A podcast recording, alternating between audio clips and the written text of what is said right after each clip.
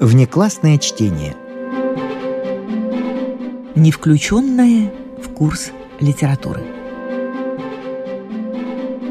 Мечты – это не уход от действительности, а средство приблизиться к ней. Вильям Сомерсет Моэм, один из самых преуспевающих прозаиков XX века, автор 78 книг и агент английской разведки. Несмотря на это, при упоминании его имени у многих из нас в памяти, наверное, возникнет роман «Театр». Ну почему обязательно театр? Может, «Луна и грош»? Может, конечно. А может, просто рассказы.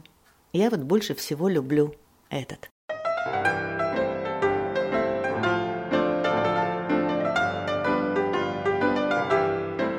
Сомерсет Моэм. Жигала и Жигалетта. В баре было людно. Сэнди Весткотт выпил пару коктейлей и теперь почувствовал, что хочет есть. Он взглянул на часы. Скоро десять, а он был приглашен к обеду на половину десятого. Ева Барретт всегда опаздывает. Он опять решил заказать себе коктейль, обернулся к бармену, и в это время к стойке подошел человек. «Hello, Коупман», — сказал Сэнди. «Выпьете со мной?» «Пожалуй, не откажусь, сэр». Коутман был красивый мужчина лет, вероятно, около 30. Выражался он очень интеллигентно, но выговор у него был простонародный. «Как Стелла?» — спросил Сэнди. «Отлично, сэр. Она любит немного полежать перед выступлением. Говорит, это успокаивает». «М -м. Я бы и за тысячу фунтов не взялся повторить ее фокус. Да уж, конечно. Кроме нее этого никто не может. То есть, понятно, с такой высоты, если воды всего пять футов, в жизни не видывал такого жуткого зрелища. Хм. Котман хмыкнул. Он счел это высказывание лестным. Стелла была его женой. Правда, ныряла и рисковала жизнью она, но пламя придумал он. А ведь именно пламя так нравилось публике и принесло их номеру такой шумный успех. Стелла прыгала в воду с 60-футовой высоты, а вода была в резервуаре, имевшем, как он только что упомянул, глубину всего 5 футов. Перед самым ее прыжком на воду выливали немного бензина. Котман поджигал его, пламя взмывало кверху, и она бросалась вниз, прямо в огонь. Пако Эспинель говорит, что у них в казино никогда еще не было такой приманки для публики, сказал Сэнди. Я знаю. Он говорит, что они продали в июле больше обедов, чем обычно в августе. И все он говорит благодаря нам. Ну, вам, я надеюсь, тоже довольно перепадает. Да как сказать, сэр? У нас ведь контракт. А мы, конечно, не могли знать, что будет такой успех. Но мистер Эспинель поговаривает о том, чтобы оставить нас еще на месяц. Так вот, откровенно скажу вам, на прежних условиях или вроде того, он нас больше у себя не увидит. «Вон пришли мои друзья», — сказал Сэнди. Он кивнул Коутману и отошел. Из дверей выплыла Ева Барретт в сопровождении остальных гостей, которые ждали ее в вестибюле. Всего с Весткотом было восемь человек. «Я так и знала, что мы найдем вас тут, Сэнди», — сказала она. «Я не опоздала?» «Только на полчаса». «Спросите всех, кому какой коктейль, и пошли обедать». Когда они подошли к стойке, где теперь уже почти никого не было, так как публика перебралась на террасу к обеденным столикам, проходивший мимо Эспинель остановился, чтобы поздороваться с Евой Барретт. Миссис Челленер Барретт была американка, вдова и обладательница огромного состояния. Она не только щедро угощала знакомых, но также играла. А ведь в конечном-то счете все эти обеды и ужины и два эстрадных номера в придачу существовали только для того, чтобы публика расставалась со своими деньгами за зеленым столом. «Найдется ли для меня хороший столик, Пако?» – спросила Ева Барретт. «Самый лучший». Его глаза Красивые черные аргентинские глаза выражали восхищение обильными стареющими прелестями миссис Барретт. Это тоже полагалось по должности. Вы уже видели Стеллу? Конечно, три раза. Никогда в жизни еще не видела ничего страшнее. Сэнди вот приходит каждый день. Рано или поздно она неизбежно разобьется насмерть, и мне было бы жаль проморгать это событие. Пака рассмеялся. У нее такой успех. Мы думаем продержать ее еще месяц. Все, что мне нужно, чтобы она не убилась до конца августа. А дальше уже ее дело. О, Господи, неужели мне придется еще и весь август каждый вечер питаться форелью и жареными цыплятами? Ужаснулся Сэнди. Сэнди, вы чудовище, сказала Ева Барретт. Ну, пошли, пора. Я умираю с голоду. Эспинель спросил у бармена, не видал ли он Котмана. Бармен ответил, что тот пил здесь недавно с мистером Весткотом. «Если зайдет еще, передайте, что он мне нужен на два слова». На первой ступеньке лестницы, ведущей на террасу, миссис Барретт задержалась ровно настолько, чтобы женщина-репортер успела подойти к ним. Сэнди шепотом сообщил ей имена приглашенных. Компания собралась типичная для Ривьеры. Английский лорд со своей леди, оба долговязые и тощие, готовые обедать со всяким, кто согласен кормить их бесплатно. Эти двое еще до полуночи будут пьяны, как сапожники. Сухопарая шотландка с лицом перуанского идола, выстоявшего натиск бесчетных бурь на протяжении десяти столетий, и ее муж англичанин. Еще здесь присутствовали одна графиня-итальянка, которая не была ни итальянкой, ни графиней, зато прекрасно играла в бридж, и русский князь, питающий серьезные намерения сделать миссис Барретт княгиней, а покуда спекулировавший шампанским, автомобилями и полотнами старых мастеров. В этот вечер в казино был объявлен бал, столики на террасе стояли плотно сдвинутые, и, пережидая, пока кончится танец, миссис Барретт сверху вниз смотрела на тесную толпу танцующих с выражением, которому ее короткая верхняя губа придавала презрительный оттенок. Мэтр Дотель, любезно улыбаясь, поспешил навстречу, чтобы провести Еву Барретт к столику. Она величаво прошествовала вниз по ступеням, «Отсюда нам будет отлично видно», — заметила она, усаживаясь. «Я люблю сидеть у самого резервуара, чтобы можно было разглядеть ее лицо», — сказал Сэнди. «А что она хорошенькая?» — спросила графиня. «Не в том дело. Главное — это выражение ее глаз. Ей каждый раз бывает до смерти страшно». «Не верю», — сказал биржевой маклер. «Уверяю вас, все это не более как фокус. То есть на самом деле здесь риска ни на грош». «Но если здесь нет риска, тогда и вообще смотреть не на что», — заявила Ева Барретт. Продолжается все какую-то минуту, если на самом деле она не рискует жизнью, то это величайшее надувательство наших дней. Что же это получается? Мы приходим сюда по стольку раз, а тут все оказывается сплошной обман? Как и все в нашей жизни. Уж можете мне поверить, сказал полковник. Ну что ж, кому и знать, как не вам, сказал Сэнди. Возможно, что полковник и уловил в его словах оскорбительный намек, но виду, во всяком случае, не подал. «Да уж кое-что я знаю, это точно», — согласился он. «Держу ухо востро, меня так просто не проведешь». Резервуар находился в конце террасы, а позади него поднималась, поддерживаемая подпорками, необычайно высокая лестница с маленькой площадкой наверху. Сыграли еще несколько танцев, а потом, как раз когда за столом Евы Барретт ели спаржу, музыка смолкла и лампы потускнели. На резервуар направили прожектор. В сияющем кругу стоял Котман. Он поднялся на несколько ступенек и остановился.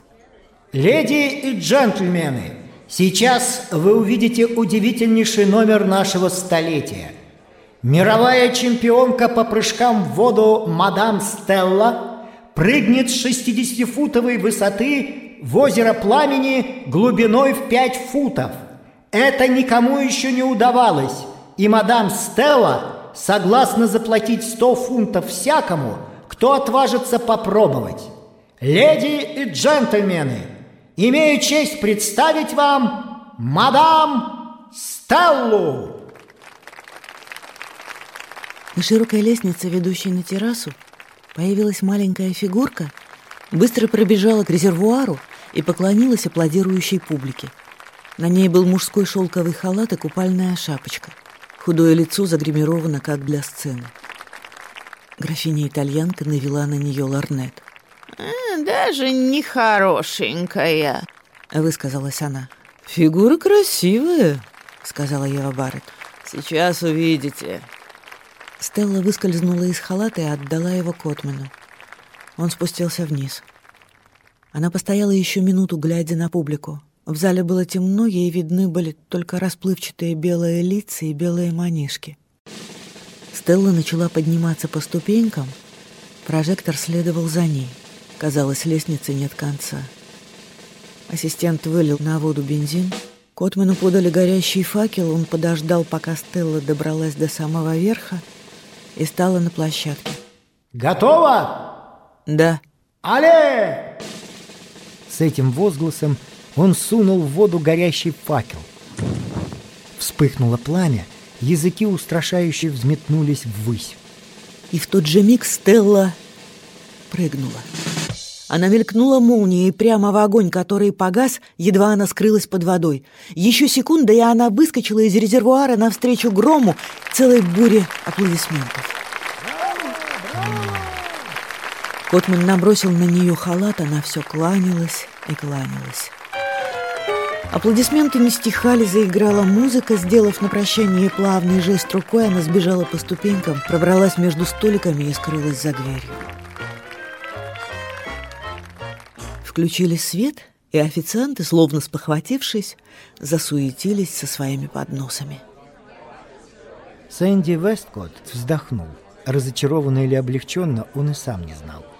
«Шикарно!» — сказал английский вельможа.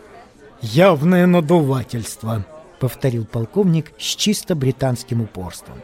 «Не успеешь оглянуться, как все уже кончилось», — сказала супруга английского лорда. «Право же, за свои деньги можно было ожидать большего». Графиня итальянка перегнулась через стол. Она говорила по-английски свободно, но с сильным акцентом. «Эва, дорогая, кто это удивительные люди вон за столиком возле двери, которая под балконом?» «Умора, а?» — отозвался Сэнди. «Я прямо глаз от них отвести не могу». Ева Барретт взглянула туда, куда указывала графиня, и русский князь, который сидел спиной к тому столику, тоже обернулся. «Невероятно!» — воскликнула Ева. «Нужно спросить у Анджела, кто это такие?»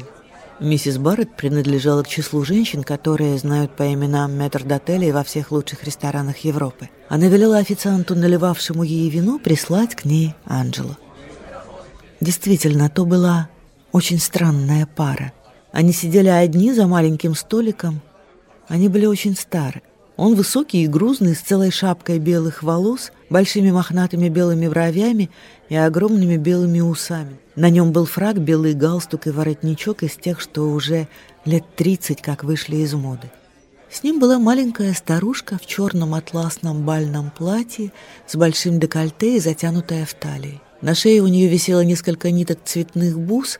Сразу было видно, что на ней парик, и притом плохо пригнанный. Лицо у нее было грубо размалевано, ярко-синяя краска под глазами и на веках, брови неестественно черные, на щеках по пятну очень красных румян. У нее были большие смелые глаза, и она метала от столика к столику взоры, исполненные живого интереса. Вид этой читы среди модной публики, среди мужчин в смокингах, женщин в легких платьях светлых тонов, был настолько фантастичен, что глаза многих были устремлены в их сторону.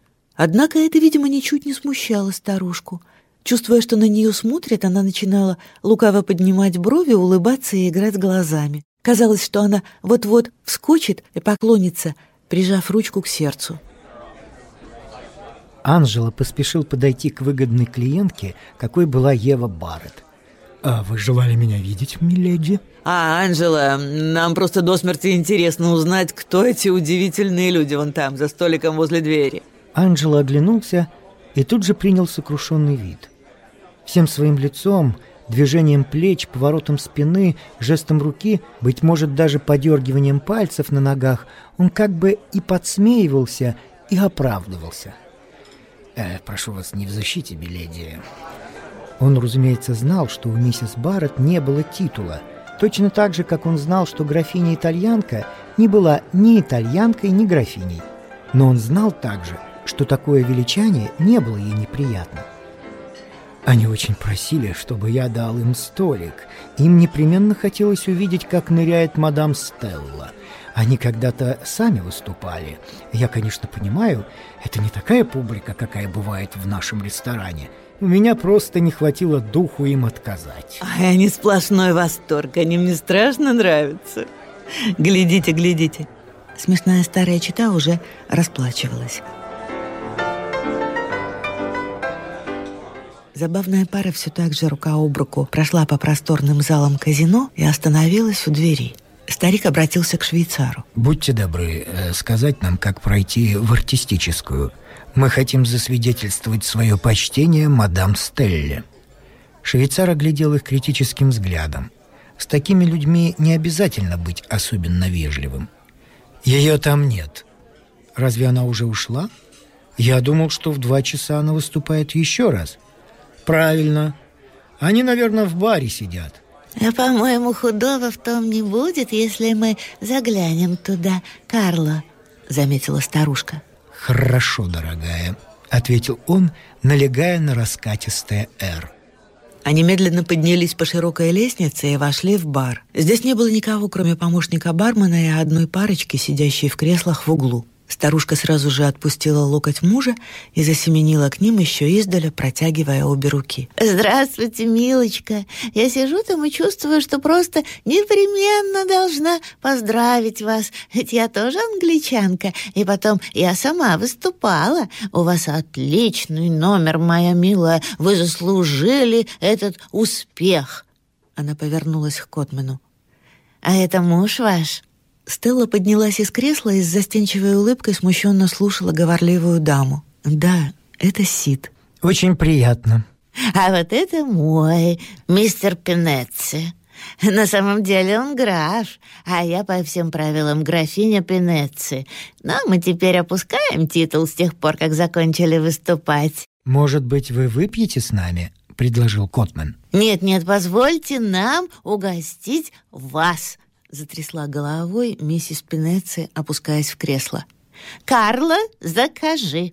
Подошел бармен, и после небольшого совещания были заказаны три бутылки пива. Стелла пить отказалась. «Она никогда ничего не пьет до второго выступления», — объяснил Котман. Стелла была маленькая хрупкая женщина лет 26 со светло-каштановыми волосами и серыми глазами. Она подкрасила губы, но румян у нее на щеках почти не было, она казалась бледной. Одета она была в простое вечернее платье из белого шелка. Принесли пиво, и мистер Пинетца, человек, очевидно, не очень разговорчивый, сделал несколько больших глотков. «А вы с чем выступали?» — вежливо спросил Котман.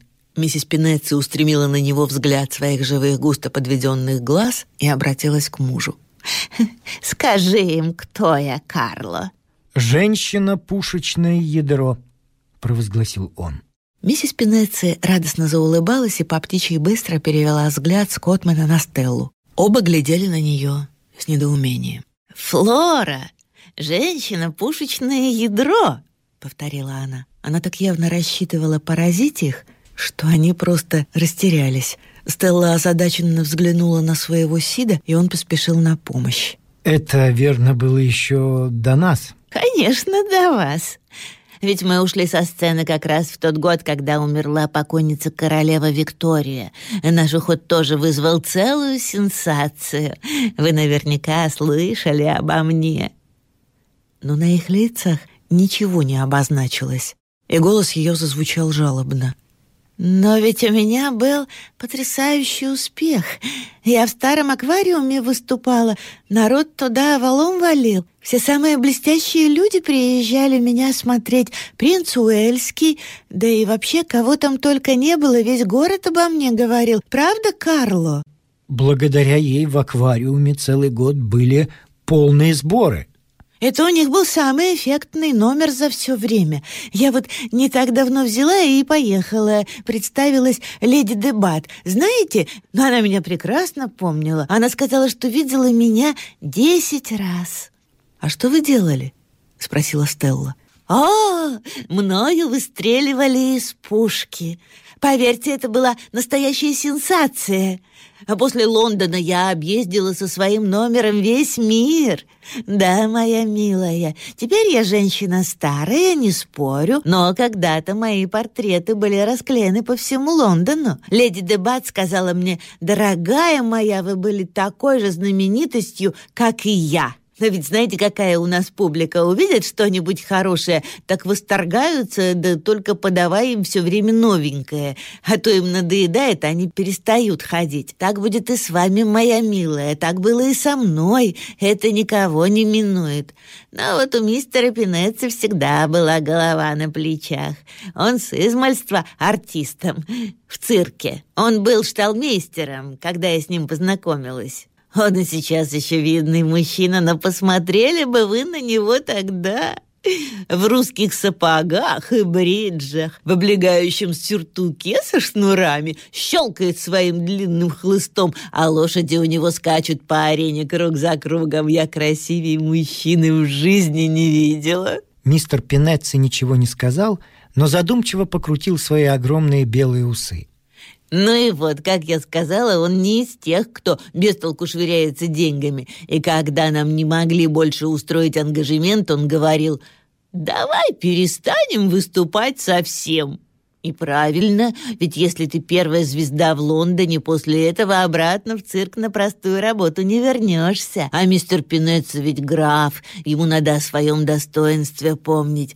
Вот мы и уехали сюда, купили дом и открыли пансион. Мистер Пинетцо всегда об этом мечтал. Мы уже тут 35 лет как обосновались. И дела у нас шли неплохо, только вот последние года два-три, как случился кризис, стало похуже. Да и клиент клиенты теперь пошли совсем не те, что были, когда мы только начинали. Все им чего-то надо, то подавая электричество, то водопровод в комнатах, а то и вовсе бог весть что. Дай им нашу карточку, Карло. Мистер Пинеци сам стряпает, и если когда-нибудь вам захочется настоящего домашнего уюта вдали от дома, вы теперь знаете, где его найти. Я люблю артистов, и у нас с вами будет о чем поговорить, моя милая.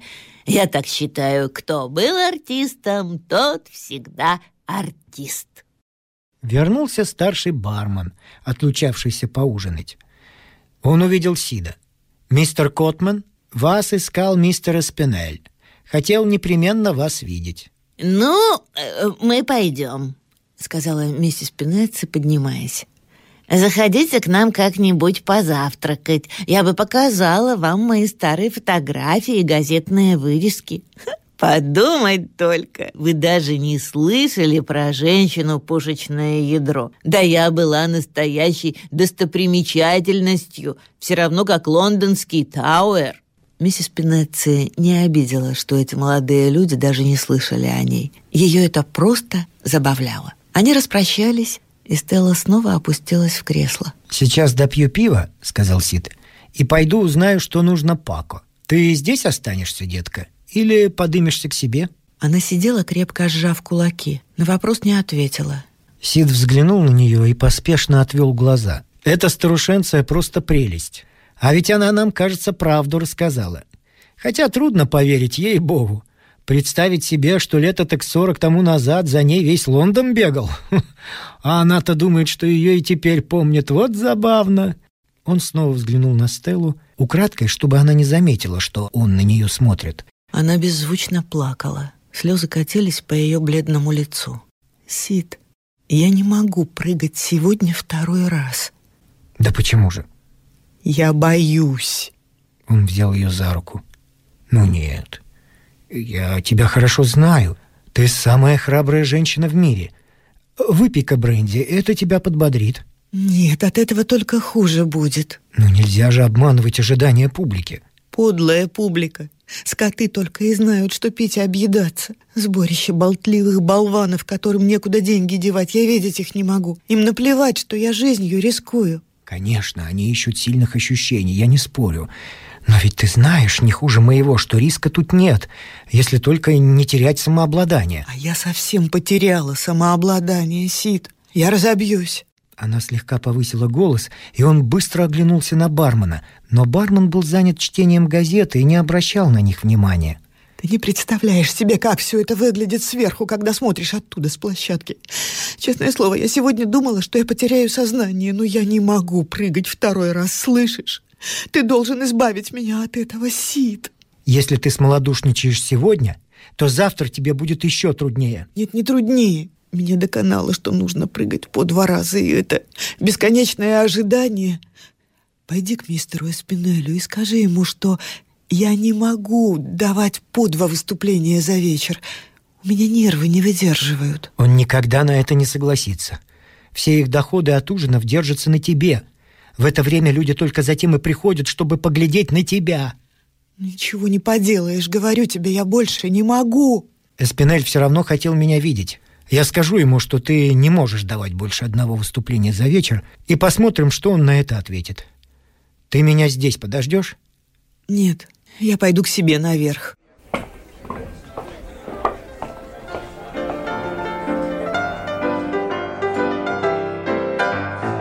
Десять минут спустя он вошел к ней, широко распахнув дверь.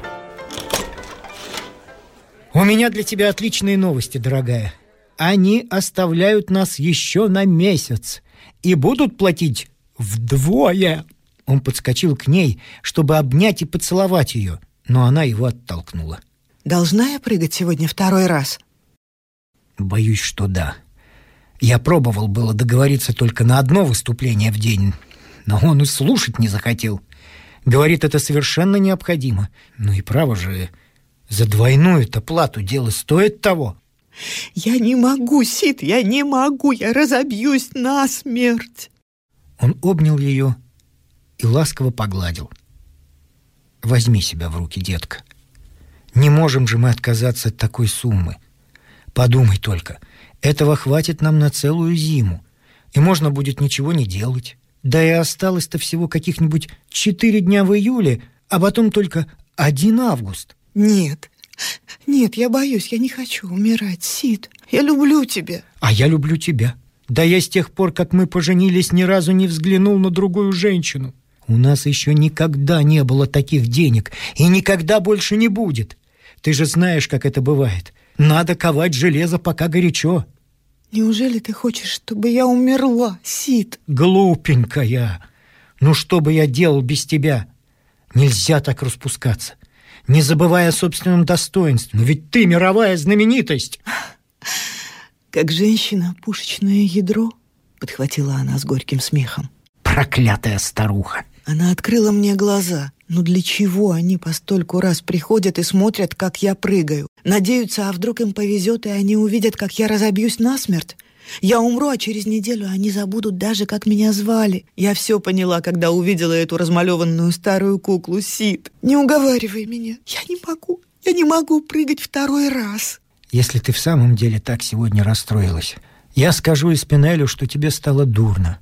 Думаю, один раз сойдет. Не сегодня, а вообще никогда.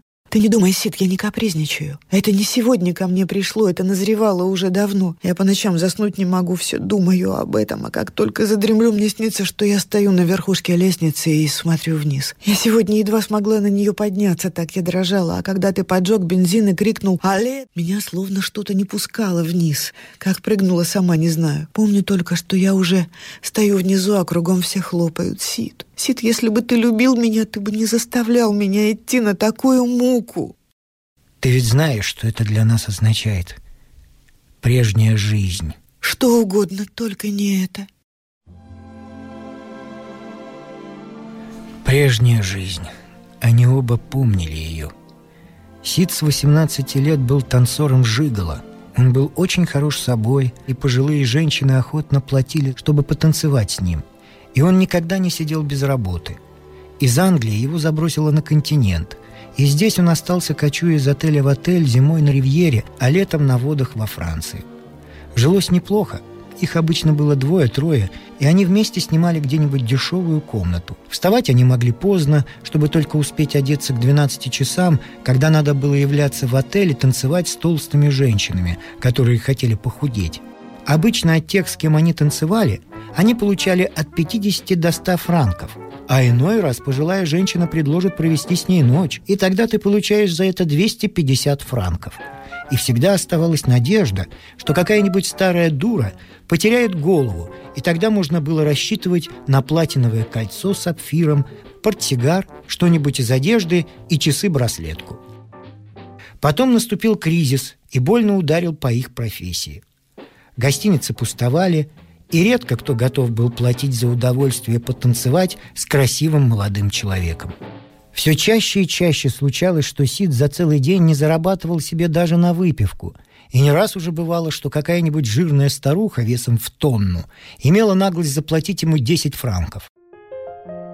Именно в это время он встретился со Стеллой.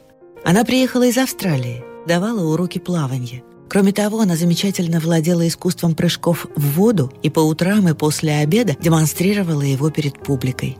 На вечера она была ангажирована на танцы в отель. Они обедали вдвоем в ресторане за отдельным столиком в стороне от посетителей, а когда оркестр начинал играть, танцевали, чтобы увлечь публику своим примером. Но часто никто не соблазнялся, и они танцевали одни. Они влюбились друг в друга и к концу сезона поженились. И достать в отелях работу на двоих было довольно сложно. Часы-браслетка Сида, его золотой портсигар, все ухнуло в ломбард – они вынуждены были принять участие в марафоне, который затеял какой-то предприимчивый антрепренер. Они танцевали 24 часа в сутки с перерывом в 15 минут каждый час. На одиннадцатый день Стелла упала в обморок, и ей пришлось выйти из игры. Сид продолжал танцевать один, двигаясь и двигаясь без остановки в своем гротескном танце без партнерши. Но именно тут-то Сида и осенило вдохновение. Стелла всегда говорила, что могла бы нырять в блюдце — он сразу же перестал танцевать, до того разволновался. Он переговорил со Стеллой, она тоже увлеклась этой затеей. После этого дело пошло. Ангажементы следовали один за другим, а вершиной всего был тот день, когда они устроились в летнее казино на побережье. Сид вовсе не преувеличивал, говоря, что Стелла имеет бешеный успех.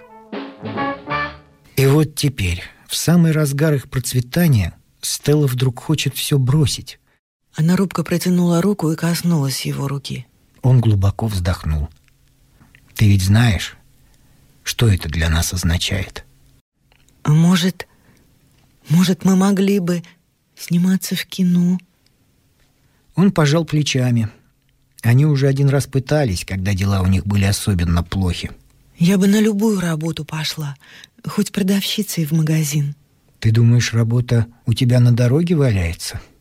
Я знаю, Сид. Ты думаешь, что с моей стороны это безрассудство.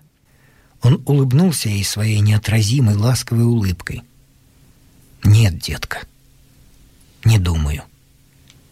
Я хочу, чтобы тебе было хорошо. Ведь кроме тебя у меня никого нет.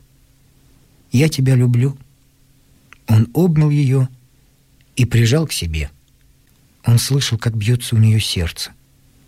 Раз Стелла так к этому относится, значит, ничего не поделаешь. Ведь правда, вдруг она разобьется насмерть? Нет, пусть лучше она все бросит, и к чертям эти деньги. Она слегка пошевелилась, высвободилась и встала. Подошла к туалетному столику. «Мне пора уже, наверное, готовиться к выходу».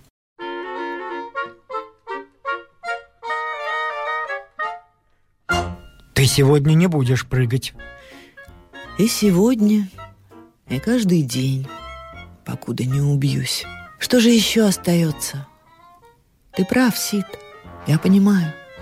Я не могу вернуться опять в эти вонючие номера в третьеразрядных отелях, и чтобы опять нечего было есть. И эти марафоны, зачем ты только о них вспомнил? Может, я и правда продержусь еще месяц? И тогда у нас будет довольно денег, чтобы ты успел подыскать что-нибудь. Нет, дорогая, я так не могу. Бросим это. Как-нибудь устроимся. Мы с тобой и раньше голодали. Можем и еще поголодать. Она скинула с себя всю одежду и мгновение стояла, глядя в зеркало. Потом безжалостно улыбнулась своему отражению. Нельзя обманывать ожидания публики со смешком сказала она. прозвучал рассказ Сомерсета Моэма «Жигала и Жигалетта».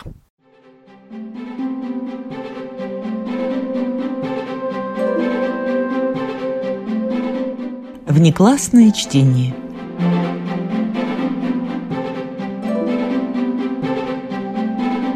С вами прощаются актеры Наталья Щеглова и Вадим Гросман. Музыкальный редактор Виктор Петров.